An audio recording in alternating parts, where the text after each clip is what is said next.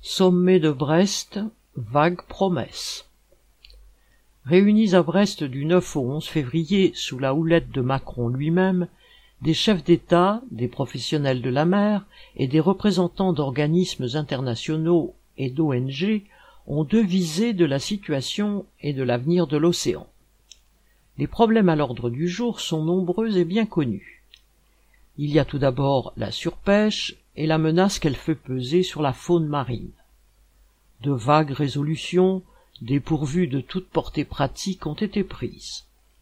La pollution par le plastique n'a pas suscité non plus autre chose que des discours, sans engagement d'aucune sorte, alors qu'il est de plus en plus évident que la mer est remplie de microparticules quasiment indestructibles. Enfin, l'Assemblée s'est penchée sur le problème de la décarbonation des transports maritimes, responsables d'une bonne partie des émissions de gaz à effet de serre. Les dirigeants des quatre premiers armateurs mondiaux étaient présents. Ces derniers avaient déjà tous signé l'accord chapeauté par l'Organisation maritime internationale promettant des transports maritimes décarbonés pour 2050. Les armateurs ont renouvelé leur engagement. Les représentants des États les ont félicités et les ont assurés qu'ils bénéficieraient de toutes les aides publiques souhaitables. Macron a même annoncé qu'il en irait de la décarbonation des porte-conteneurs comme des subventions aux entreprises durant l'épidémie. Elle sera faite quoi qu'il en coûte, entre guillemets. On peut croire ces présidents et représentants de présidents dont les États choient déjà les compagnies maritimes.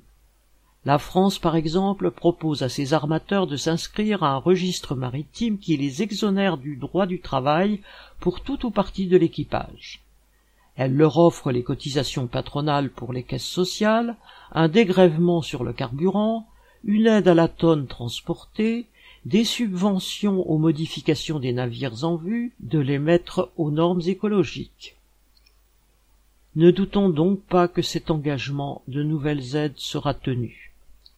Les profits des armateurs ont été multipliés par dix ou quinze en 2021. Les dix premiers d'entre eux, représentant 80% du commerce mondial, ont accumulé 120 milliards de dollars de bénéfices l'an passé. Mais il n'est bien survenu à l'idée de personne, dans cette noble assemblée, de demander aux armateurs de prendre sur ces sommes. Paul Gallois